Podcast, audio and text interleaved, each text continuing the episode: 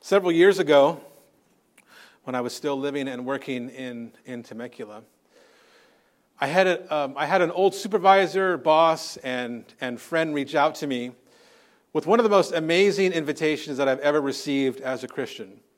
Uh, this was a, uh, a dear friend that I had known for some time. He knew for a long time that I was a Christian um, from working together for so many years.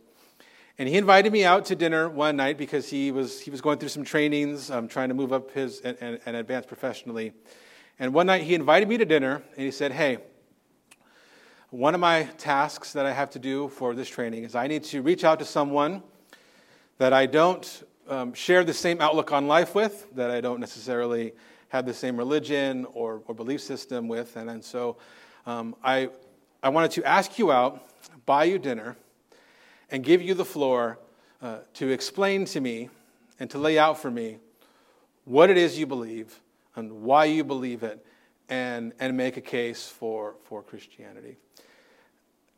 Now, that doesn't happen. Like, that, that is so rare. I mean, if only just evangelism was that, was that easy, that people were just inviting you to tell them, to, to spill the beans and to give them all the details. And um, so we went out. We went out to this restaurant, Karl Strauss. He bought, he, he bought me dinner. We were hanging out.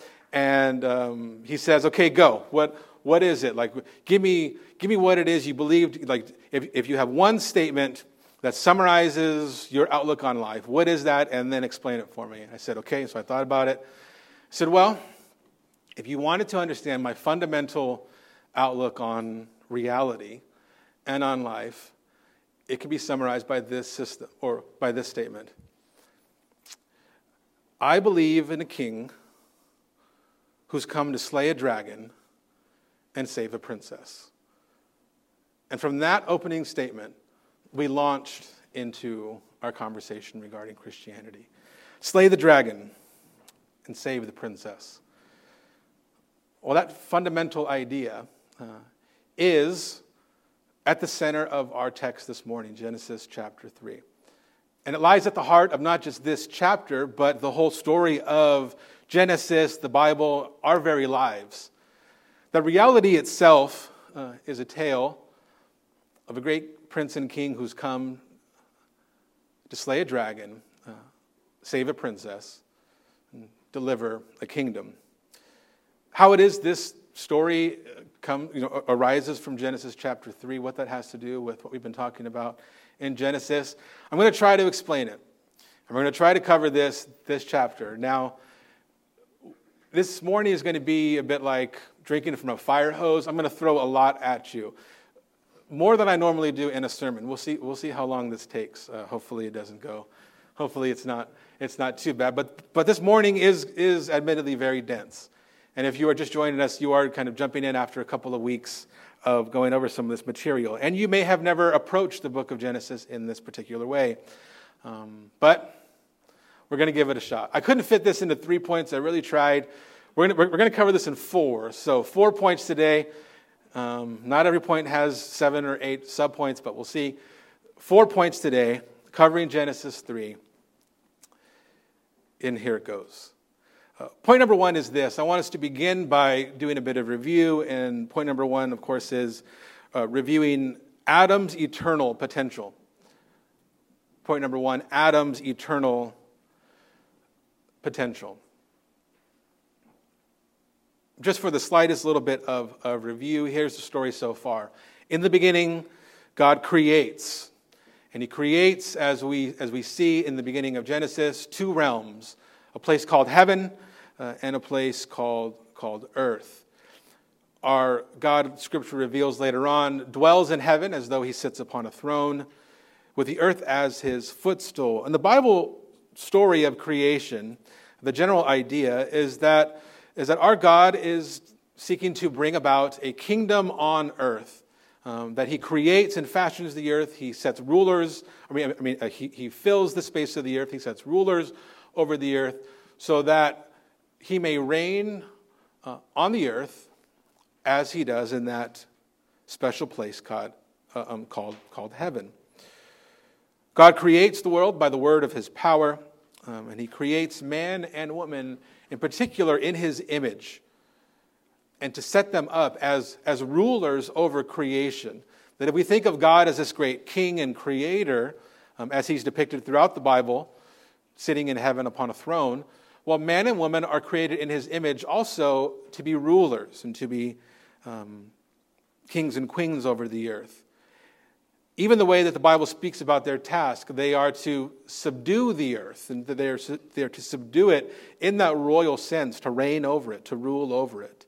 And in doing so, establish God's kingdom upon the earth. Last week, when we got into Genesis chapter 2, we saw just an alternate, um, an alternate perspective on that same scene, and in particular, the creation of the man and the woman. We changed our focus to the garden, and we saw how the garden uh, was, a, was, was, was like a, a holy space, a temple that was also set upon a mountain, where the Holy of Holies, the holiest place at the very center of that space, also happened to be the peak of the mountain, where man would commune uh, with, with God. Eden is both a holy mountain and a sort of garden uh, temple. And that highest point, that highest peak, that does give us a glimpse of what God's kingdom on earth is supposed to look like. Uh, there's lots of elements working in that scene um, that show us what it means for man and woman to bring God's kingdom upon the earth. Our Lord is dwelling, or He is there present in all glory and power. Uh, he is there in communion with, with Adam and then with the woman. He's dwelling with man, and man is existing there free of sin. Not only is God's presence there, but his word is there. He speaks to both Adam and the woman. We also have this idea of there being two trees the tree of life in the middle and the tree of the knowledge of good and evil. And these trees function for Adam and for, and for the woman, sort of like, like sacraments um, that are held out. Like the fruit that they yield are like sacraments. The, the tree, like those, the spiritual realities that those two trees contained are, in, are, are given in the name. There's, there's a sign in the thing signified. The tree of life grants them life, life that endures. There's even a, there's clarity on that matter in Genesis 3.22 that were Adam to eat of the, of the fruit of the tree of life, then he would live forever. Likewise, the tree of the knowledge of good, of good and evil bears fruit that also grants knowledge of good and evil, being like, like God and like the angelic hosts, being able to discern good and evil. And if Adam is a man who's placed there, um, as we, we called him a gardener, his tasks there look a lot like also being a priest that he's there ministering to God in his holy space, just like all priests do. Uh, think of the priest in the holy space or the high priest ministering in the Holy of Holies. Adam is teaching and instructing like priests. He's naming animals, so he's, um, he's, he's serving that function. He's ministering to God, communing with God. And he's, give, and, and he's told that he's placed there to, to work the garden and to protect it meaning he has to keep it holy. I mean, one of the things that we think about with priests and all of the, um, especially in the Levitical system and all the rules regarding holiness and cleanliness, is that's, that's them guarding and keeping the tabernacle or the temple. They have to make, they have to preserve the holy space, keep it free from unclean intruders. That's what Adam is doing as well. He's also given these rules um, by, by the Lord. He has to follow them keep the space holy, uh, and steer clear of the prohibitions God has laid upon him. Do not eat this particular fruit from this particular tree. And so that's what we covered so far, and how Genesis 1 and 2 fit together. But there's a few other ideas that I want us to really grasp onto this morning. One big one in particular. Um, it's very important for us to understand Eden as like this starting point, that it, that that type of communing with God in Eden wasn't intended to just stay there, but as they fill the earth, be fruitful and multiply, part of what's implied there is that the rule and the existence of, of, of Eden is, is to be spread everywhere. Um, that they're to fill the earth with this kind of life enjoyed upon the mountaintop. Uh, upon the mountaintop. As one author writes, the Lord made the earth to be inhabited, as it says in Isaiah 45 but inhabited with image bearers in communion with him. And there, so Adam and Eve's vocation included filling the earth with sinless sons of God. But I think that for us, when we think about that, and we've covered that and we've reiterated it, I think for us, part of the, part of the major, one major thing in, in Genesis that we have to grasp onto is that Adam and Eve weren't just to extend the boundaries of the garden and keep the world um, the same. The idea is not that the earth would continue on and endure in the same, uh, in the same mode that, that it was created with that the world itself and Adam and, uh, and the woman, that they're all created with the potential for greater glory.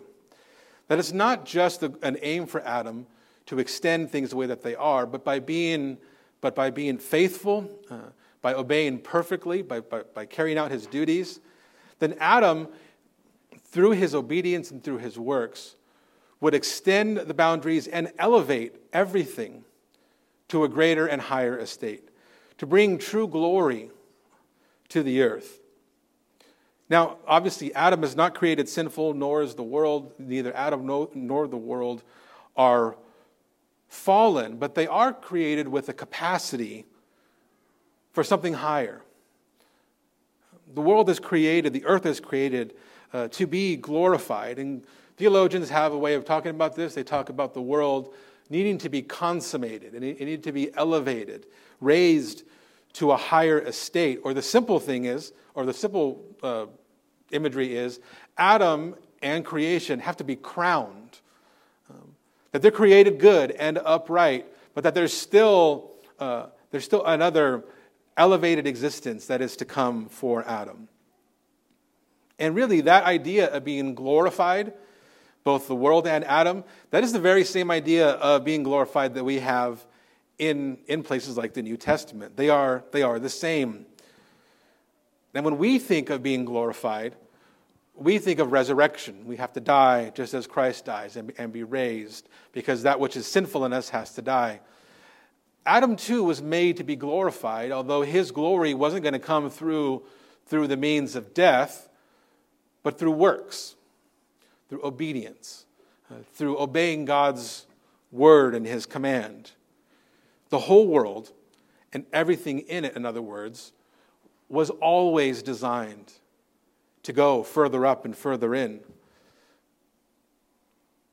Creation itself uh, needs to be crowned, elevated beyond even the experience of of Eden. And that is one idea we haven't really dove into yet that we're, that we're, that we're covering today.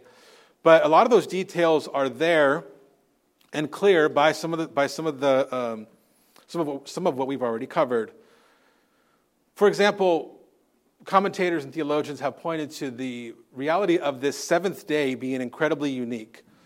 That after six days of creating, God's enter, God enters into a seventh day of rest that the author of Hebrews will say that that is a day that's eternal and that remains open for all of humanity to enter into. And so there's this idea that Adam, upon his work upon the earth, would be granted the right through his works to enter into that same day of rest that God did. That as God established a pattern of six days, then eternally resting, so too Adam would um, enter into that eternal rest. And the idea of being of the creation and Adam being crowned with glory is taking on this eternal um, existence that is signified by, by the Sabbath. Also, very clearly, we have these two trees in the center of the most holy space that are very, very interesting and mysterious. They are sacramental, and there's a tree there. Water seems to be flowing from that tree, both in, both in Genesis and Ezekiel and Revelation that this tree of life uh, has living water flowing from it, going out to the four corners of the earth. And the eating of that tree, as we read in verse 3 or in chapter 3 verse 22 grants the eater eternal life and either as we get to the fall which will which we'll hit shortly one of the consequences is adam can't eat that tree or, or sorry eat the fruit of that tree because it will allow him to live forever, but to live forever in this current state. Um, there's, there's this idea then that the tree of life is representing this glorified eternal life, is held out as a reward for Adam that he would be granted the right to eat of both that tree and the tree of the knowledge of good and evil, were he to obey. Now, there are volumes upon volumes of these ideas that you can go out there and research. I try to summarize as best as I, best as I can. But the simple premise is this we have to frame Genesis as a story that begins, that holds out the promise of eternal, glorified life that is available to man if man would, would, uh, would earn it according to his works. This has always been where creation is headed. These ideas of a glorified eternal future are not just something that show up after Christ and after the New Testament. That the end, the end times, this glorified, eternal, blessed life, true life, has always been set out. And that life is synonymous with, with the kingdom. What I'm describing to you as we open is this principle that in the Bible, um, eschatology or end times, um, the idea and the hope in the future, that that precedes or that, be, or that comes before any need for salvation. Uh, soteriology, in other words. So eschatology precedes soteriology. The vision of the glorious future was on the scene and in the scripture, Genesis 1, 2, and 3, before any notion of a redeemer.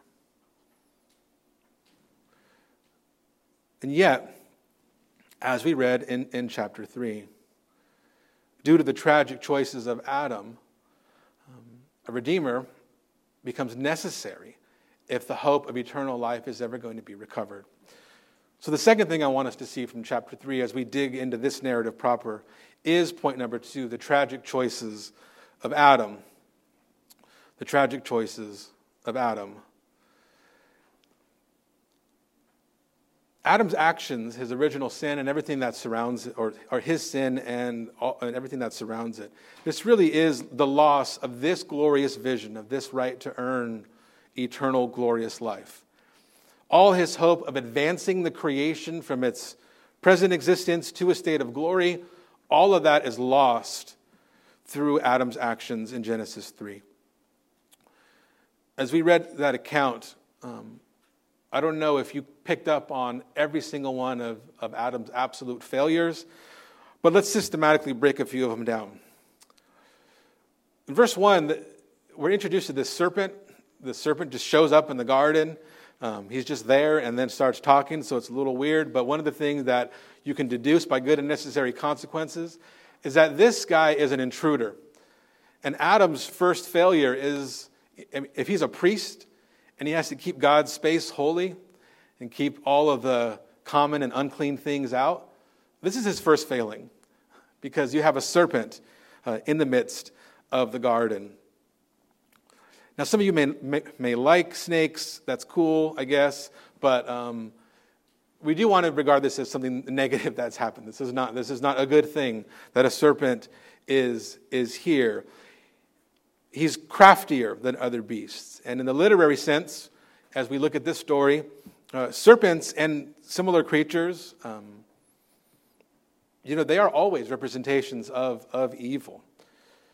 Serpents and sea serpents, even dragons, all those sorts of things are forces of chaos and they oppose the good order that God has established. Now, there are several pagan myths that you can go to that portray, like, the gods, the, the gods of legend, waging warfare against things like serpents and, and dragons, and that's how they subdue uh, the earth. But it's not only in pagan literature that we find the identification of the serpent with not just dragons, but Satan himself. That's how the Bible um, speaks of early beginnings. Further revelation in the book of Revelation identify this serpent with, with Satan and with these types of crazy, you know, um, mythical creatures. Revelation chapter 12 says this in verse 7. It says, Now a war arose in heaven, Michael and his angels fighting against the dragon. And the dragon and his angels fought back. But he was defeated, and there was no longer any place for them in heaven And that great dragon was thrown down, that ancient serpent, who is called the devil and Satan, the deceiver of the whole world. He was thrown down to the earth, and his angels were thrown down with him. Genesis talks about a serpent who's cunning, crafting, and Eve says that he is a deceiver. The book of Revelation tells us that this serpent, this ancient, this ancient serpent, the dragon of old, is Satan, who was primarily functioning as a deceiver who was cast back down to the earth. Adam, therefore, has really blown it. I mean, he allowed in the worst possible enemy that you can imagine into God's holy space in Eden. That's the first way that he's blown it. Well, also, very clearly, I mean, Adam and Eve both, they both, or Adam and the woman, she's not called Eve until later. I've been trying to say the woman, but whatever. Adam and Eve, uh, they both heed the word of the deceiver rather than the word of God. It's the second thing they do wrong. When the serpent comes and he calls into question what God has said, Eve doesn't only doubt, but she confuses God's word and she begins to add to it. When he says, when he first asks, uh, Did God say? Eve repeats what God said, but then she adds a little detail. She says, Well, yeah, God said don't, do, don't eat it. He also said don't to touch it, which he never said. Um, she's convinced uh, by the serpent, and he gives them both these twisted truths. Because what he says is, ends up being kind of true. Like he tells her, Well, in the day that you eat of it, you're not going to die and they don't. Um, and he tells her that when you do eat of it, you're going to have knowledge of good and evil, just like God. And they do. Um, both of those things end up being true, remarkably. So they start to heed another's voice rather than the word of God.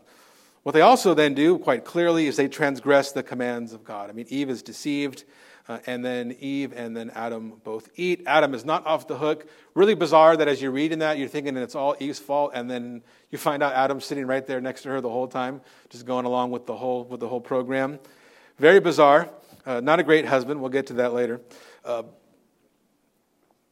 they do not, or they do what God has forbidden in their first sin, this, uh, this, this sin of Adam, the very first sin. And they eat, of the, they eat the fruit of the tree of the knowledge of good and evil. Now, don't be confused about the idea of the knowledge of good and, evil. Knowledge of good and evil for man is a good, is a good thing. When you think about something comparable, like, like the law, like the law gives us knowledge of good and evil. And all over, we hear the law being testified to as something that is good and holy and pure. And there's little doubt that had Adam and Eve uh, continued and obeyed God, that that knowledge of good and evil was something that God would have uh, not just desired for them, but given to them in his own time and in his own way. But the partaking of that tree was something that was held out to them like a pledge, um, a pledge for their state of glory, that were they to continue, the creation is consummated, they're elevated, then they would have been able to eat of that rightly. And in the state of glory, had the full knowledge of good, of good and evil. The problem, though, is not that, good, that the knowledge of good and evil is, is bad for them. The problem is that they lay claim to it illegitimately. The God has forbidden them to take hold of it at that point. Instead, they take it and eat in disobedience, which is too soon. And being in sin, then, disobeying God, then when they go to eat of the knowledge of good and evil, well, what does it do? if you're a sinner and you approach God's law inappropriately, his law kills you, as the Apostle Paul testifies to, and it does in this case as well. The knowledge that they are granted exposes their sin and their shame. With that sin comes the loss of, of innocence. So, they so they've done all this wrong. They allow in this intruder, they don't heed God's word, they disobey. Uh, and what they end up doing is through their disobedience, through sin, they turn that wonderful, glorious presence of God and hearing his voice, they turn that from sweet fellowship into terror of his presence. They lose in this moment the ability to dwell with him and for he to dwell, um, to dwell with them. Verse 8 has this really interesting uh, phrase in there. It says that they heard the sound of the Lord walking in the garden in the cool of the day. I don't know why it's still in there like that. Um, what it's really getting at is the fact that Adam heard the wind of God, but the terrifying wind of God, the tempest. Think of like of, of Mount Sinai where there's just like a storm brewing and this and God comes in the clouds in great power. Well, once you're a sinner, once you've fallen as they have, God's presence goes from, from something glorious to something terrifying, and that's what happens in the story. God comes in the tempest. And when he asks Adam where he is, Adam, the first thing we're told, we're told that he's fearful, he's afraid to answer because of his shame.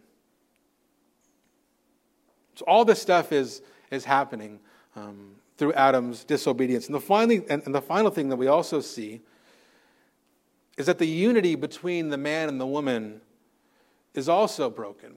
There's, there's damage done there as well. And you can pick that up again from verse 12 in Adam's response. When God asks and questions them, What has happened? Why, why has this happened? Uh, happened? What have you done? He says, The woman whom you gave to be with me, she gave me the fruit of the tree, and I ate. I mean, the last time Adam spoke, after Eve was created from his side, he sings a song over her. Oh, flesh of my flesh, bone of my bone.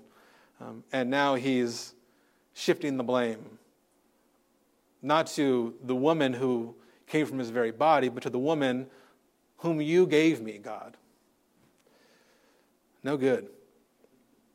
It's a disaster, and everything that had been hoped for has gone wrong. And it, the hope and the, uh, the desire to achieve glory by works has failed. And the remarkable thing is, is that it's, it failed for someone who was in an estate of innocence, who had more going on for him than you and I do.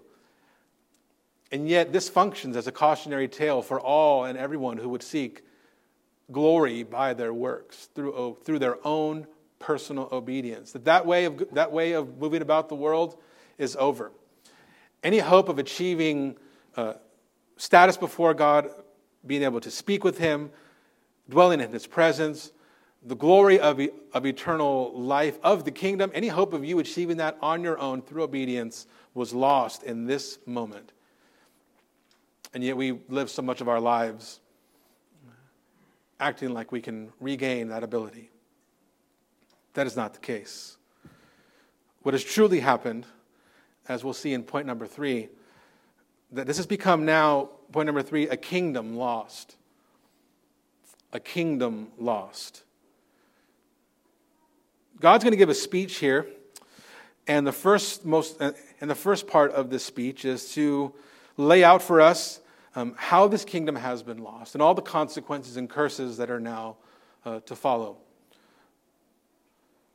God goes about this speech and he addresses all three parties the serpent, the woman, and the man uh, in, that, in that order. And he pronounces, um, he speaks thing, things to them. He speaks first curses, and then he gives some silver linings or some caveats after every one. So we're going to see that. We'll, we'll, we'll go through these quickly. Just reiterate uh, for a few, uh, a few times that there's going to be a curse given to each one, and then later we'll look at a silver lining. To the serpent, the curse is pretty simple and easy, right? He tells them, um, Cursed are you, you're going to go on your belly. And there's even this element where there's going to be enmity now between your offspring and the woman's offspring. Even that's a bit cursed, but we'll, we'll talk more about that um, in a minute. To the woman, her, her, uh, her curse is quite simple. It's there in the first half of verse 16. I'm going to multiply your pain and childbearing. In pain you shall bring forth children. And what you'll notice is as you really think about that, well, his curse is related directly to the commands that he was given or, or that God gave to the man and the woman upon their creation. Upon their creation, they're commanded to be fruitful, multiply, and fill the earth. And now that task has come under curse. It's, be, it's gotten complicated. And her curse is that it's going to be difficult. She's going to have pain in her childbearing. Um, the bride is going to have a hard time bearing children. Now, quite obviously, that has to speak to natural birth, but as we'll see as the story goes on in time, um, the bride will always have problems um, being fruitful and multiplying from this point forward due to sin. In verses 17 to 18, the man is cursed, and his dominion over the ground, his ability to subdue the ground, is what comes under a curse. So God commanded him to subdue the earth, and that is what comes under the curse. The ground is cursed, the very earth is cursed. Um, through pain will he yield a harvest from it. Thorns and thistles are going to choke out those things that God had given to them for food, the plants uh, uh of the field. All of these curses will have a direct consequence of enduring life on the earth, that they're that for man and the woman, their creative purpose, and then even, even the serpent in some sense, um, everything is now complicated. But these three curses, or but these curses, are part of a bigger picture of what's gone wrong. Um, and the most fundamental and important thing is that now Adam is doomed to die. It's sure. It didn't need to be that way, but that is the case. And not only will he die, but, but mankind and the creation itself are to remain in their current state. That there is no glorification to be had um, through works by, by Adam. He's forfeited that right for himself. There's no hope of extending Eden to the rest of the earth. They've been going back into that place. And that's very clear in verses 22 to 24. The tree of life and the tree of knowledge of good and evil are taken away from them. They're sent out into the wilderness of the earth, and angels with flaming swords are set at the entrance. They completely uh, have lost that point of contact with, uh, with the God of heaven. And if the Bible were truly a tragedy, then paradise and the hope of the kingdom would be lost. Mankind, once again, created to be kings and queens over the earth, uh, to be elevated uh, to a higher estate along with the created order. And that desire, that longing, is still there at the center of every human heart. Instead, they in the kingdom are expelled from earth and exiled to the, to the wilderness. And we have become alienated from that purpose. Now, though that's the case, um, there's some small glimmers of hope, some small glimmers of hope. The first of which is there's also this bit of preservation. Something hasn't happened, which we thought might happen. As soon as Adam eats, he dies, the world ends, it's all, it's all over. But that hasn't happened. And we start to see a little bit of God's grace um, shine through in terms of the restraint that he shows. He's, he, he's very restrained in dealing with death. What the serpent says is, in one sense, true. The man and the woman don't die in that very day. Now, it's terrifying on the one hand because that reveals the fact that the type of death God is referring to is eternal, everlasting death. And yet, it's a small grace that they continue and endure. God is also committed, for some reason, to continue the project of life on earth for the man and the woman. The image of God is not completely removed from them. Things just get complicated by sin. And part of the speech to the serpent and to the man and the woman, particularly the man and the woman, reveals to us that there's a way in which God will graciously allow some things in creation to continue. If you look at the woman, for example, in verse 16, that second half of verse 16, it's kind of hard to tell if you have an ESV. It'll, it, will it has like a number there next to desire. Uh, it, it's hard to make sense of what's actually happening there. That you will not desire or you will desire your husband. Um, it goes it goes back and forth what that means. Many some some will take that as a, as a curse upon the woman. It's challenging because that's a hapax legomena, meaning that word only appears here. Um, Many will say that there's a curse that goes on there, and it goes something like this that the woman will be cursed to seek to overthrow her husband, and that, um, but she will be ruled harshly by her husband. But that's not it. The statement here in the second half of verse 16 testifies to the preserving reality that God, um, or the preserving grace that God has given to Adam, and in this case, Eve. He's essentially telling Eve that even though your pain in childbirth will be multiplied, even though that's the case, the good thing, the good news is that even though your husband was a chump in this situation, marriage will endure. Your desire will still be for your husband. You, the union between man and woman cannot uh, be undone. This is still good, and ultimately Christ will testify to that reality. That the bond between man and woman is still something good, that God will preserve her desire for him and his headship over the woman are good things and will continue. So don't take that rule as being a harsh rule. It's just talking about an ordering. And we know that's true when we consider the serpent, which we'll, which we'll do in a minute, this idea of him having offspring, but especially with the man. Right, that first part in verses uh, 16 to, to 19 no, sorry, um, 18 and 19. For the man, there's a curse that the ground is going to come under for his work. So his work will be complicated. It's going to be hard. It's going to be challenging. He's, he's not going to be able to subdue the earth as well as he could have. And yet, he will still have some capacity to subdue the earth, even though it's going to come through the sweat of his brow in verse 19. Because what is he going to be able to do? His work will still yield bread. He's going to be able to eat bread. He will still be able to take the raw materials of the earth and subdue them and fashion a new thing. He will still yield a harvest, though it will be difficult. In this, in, in the, in, after this creation, we're told that he will be able to produce bread. And the next story we get to, another new creation with Noah. Right after the floodwaters uh, subside, he produces wine. Bread and wine are images of taking dominion over the earth.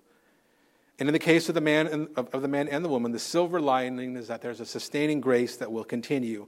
It isn't just going to end here for creation, for the man and the woman. God is not going to wipe the slate clean, but somehow the earth will endure. Man and woman are still going to image God, even in a diminished way. And at least in one sense, God will have grace for the world by means of preservation.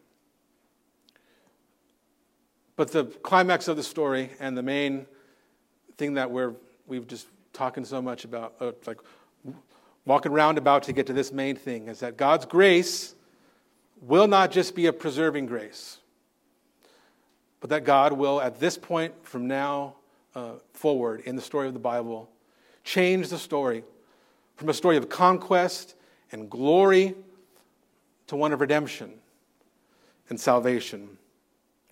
So, the last thing I want us to see is point number four hope for a happily ever after. Hope for a happily ever after.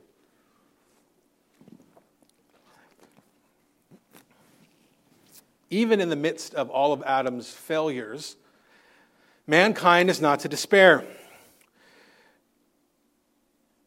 The kingdom at the end of the day that Adam was to work for is not lost.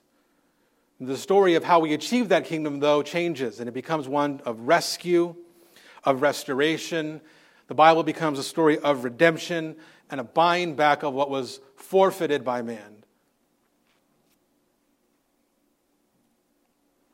This is how God in Christ enters in, and the whole scope of everything shifts and changes and is reconfigured. What doesn't change is the hope of glory for the end that was built into the creation that Adam possessed. But what has changed is how we gain access to that glorious kingdom. That all of mankind, dead in sin, now has become more of like a damsel, a damsel in distress who must be rescued by a king. And what does that king do? Well, he has to come conquer a dragon, and lay claim to that which was lost. The Bible doesn't give up on this fundamental plan for the image bearers, those made in God's image, to rule a consummated and a glorified earth. He does it um, since Adam fell. He's been, and in him all image bearers have been condemned to death and hell. Uh, God, in this moment, in Genesis 3, also graciously starts laying the groundwork for how he's going to uh, overcome Adam's failures. He's going to send another one uh, to take up the task, to bear the image of God, someone who's going to be fruitful, multiply, subdue the earth, slay, uh, slay the dragon, be called to obedience, have to do, the, every, uh, do and fulfill everything that proceeds from, from God's mouth. And yet, this will be one, not just born without sin, but this will be one who is born purely of the woman, the woman who Adam names in this moment for the first time life and the mother of all of the living. See, the problem that every son of Adam will have from this point forward, every, everyone born of Adam and Eve by ordinary generation, meaning naturally, is that they will all inherit the sinfulness that Adam has picked up as like a contagion. But God will send one who was born of a woman, conceived by the Holy Spirit, free of the taint of original sin, who could accomplish what Adam couldn't. But remember, the basic goals of the whole story remain the same, even though this new wrinkle has been, has been added. This story has become, um, ha, has changed, and it's a different type of conquest. God comes to make sure that, his, that the humanity he has created is not left behind. The first vision, the first glimpse that we get of this is in Genesis 3:16. That he tells the serpent, I will put enmity between you and the woman, and between her, your offspring and her offspring. He shall bruise your head, and you shall bruise his heel. There's something going on here. We're going to dive into this a lot next, um, next week, where there's going to be two sets of offspring that are going to be traced. And remember, I told you in uh, Genesis 2 that that idea of these are the generations of frame Genesis, and it's important. Well, it's because it's going to tell, because Genesis tells the story of these two seeds promised here offspring of the serpent in battle and conflict with the offspring of the woman. But from the offspring of the woman, who are the people of promise, there will come one who is going to crush the head of the serpent. That he's going to stomp on it. Like, just like those pagan myths where the gods do warfare against the dragon and they vanquish the dragon, so the promised seed of the woman, the man of God, will come and vanquish the evil one, this serpent. Doing so is going to bruise his heel, it's going to cause him harm. And yet, by doing that, he's going to achieve for himself and for everyone who trusts in him the restoration of this kingdom. This is why I told my friend my basic premise in life is slay the dragon and save the princess. It's not just the plot of every Super Mario Brothers movie, uh, it's, or, or, or, video game and movie. Um, it's not just the plot of a good fairy tale, but it is the story of existence. It's built into reality, and it's the story of your life. I mean, consider, for example, the passage that we read from Second Thessalonians. It talked about how we had to believe in the gospel, but then it says something very interesting in verse 14. It says that he has called you through our gospel so that you may obtain the glory of our Lord Jesus Christ. These aren't just new ideas, new terms that the New Testament is throwing out, but it's that very same glory connected with the glory Adam was in pursuit of and lost, and that Christ will come uh, um, uh, in the fullness of time and achieve for himself. And he does so not for himself only, but for all who are found in him. As Romans 6 says, just therefore, as one trespass led to the condemnation for all men, so one act of righteousness leads to justification and life for all men. For as one man's disobedience, the many were made sinners. So by the one man's obedience, the many will be made righteous. This idea of a kingdom promised, forfeited, and then regained. This is how every thread, once again, of the Bible is, is connected. It's how we talk and relate salvation to glory and eternal life, um, how we relate to the notion of obedience, law, gospel, grace, Satan, spiritual warfare, you name it. It's all wrapped up into this overarching story. And all we have to do to participate in this glorious unfolding mystery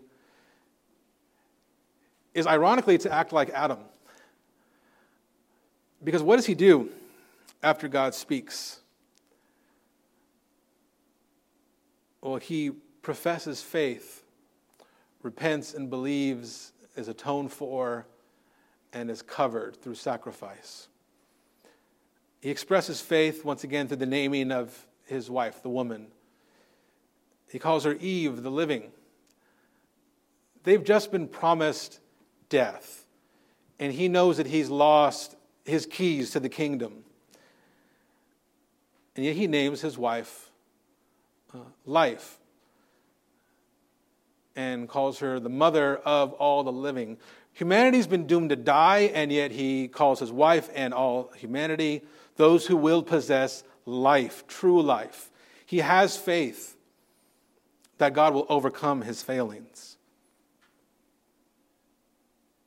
God responds graciously. Um, he atones for them in a sense.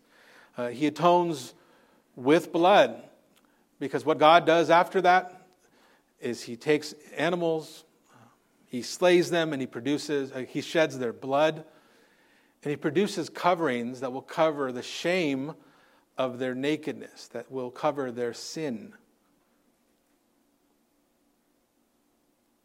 He grants comfort, even though they've blown it. This is the gospel at work, and this is the way to be numbered among the people of promise, to be those who will be found amongst the bride that Christ has come to redeem and to save from the penalty of death. This is the glorious hope of the gospel, and this is the story that we've been setting up and telling.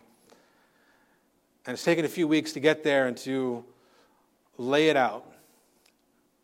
But may it help us in our own walks. May it help us to abandon all hope in our own self, to rely on our works, uh, to achieve glory and to have right standing with God. And may it increase our faith in the King who has come to restore to us a great and a glorious future. Let's pray.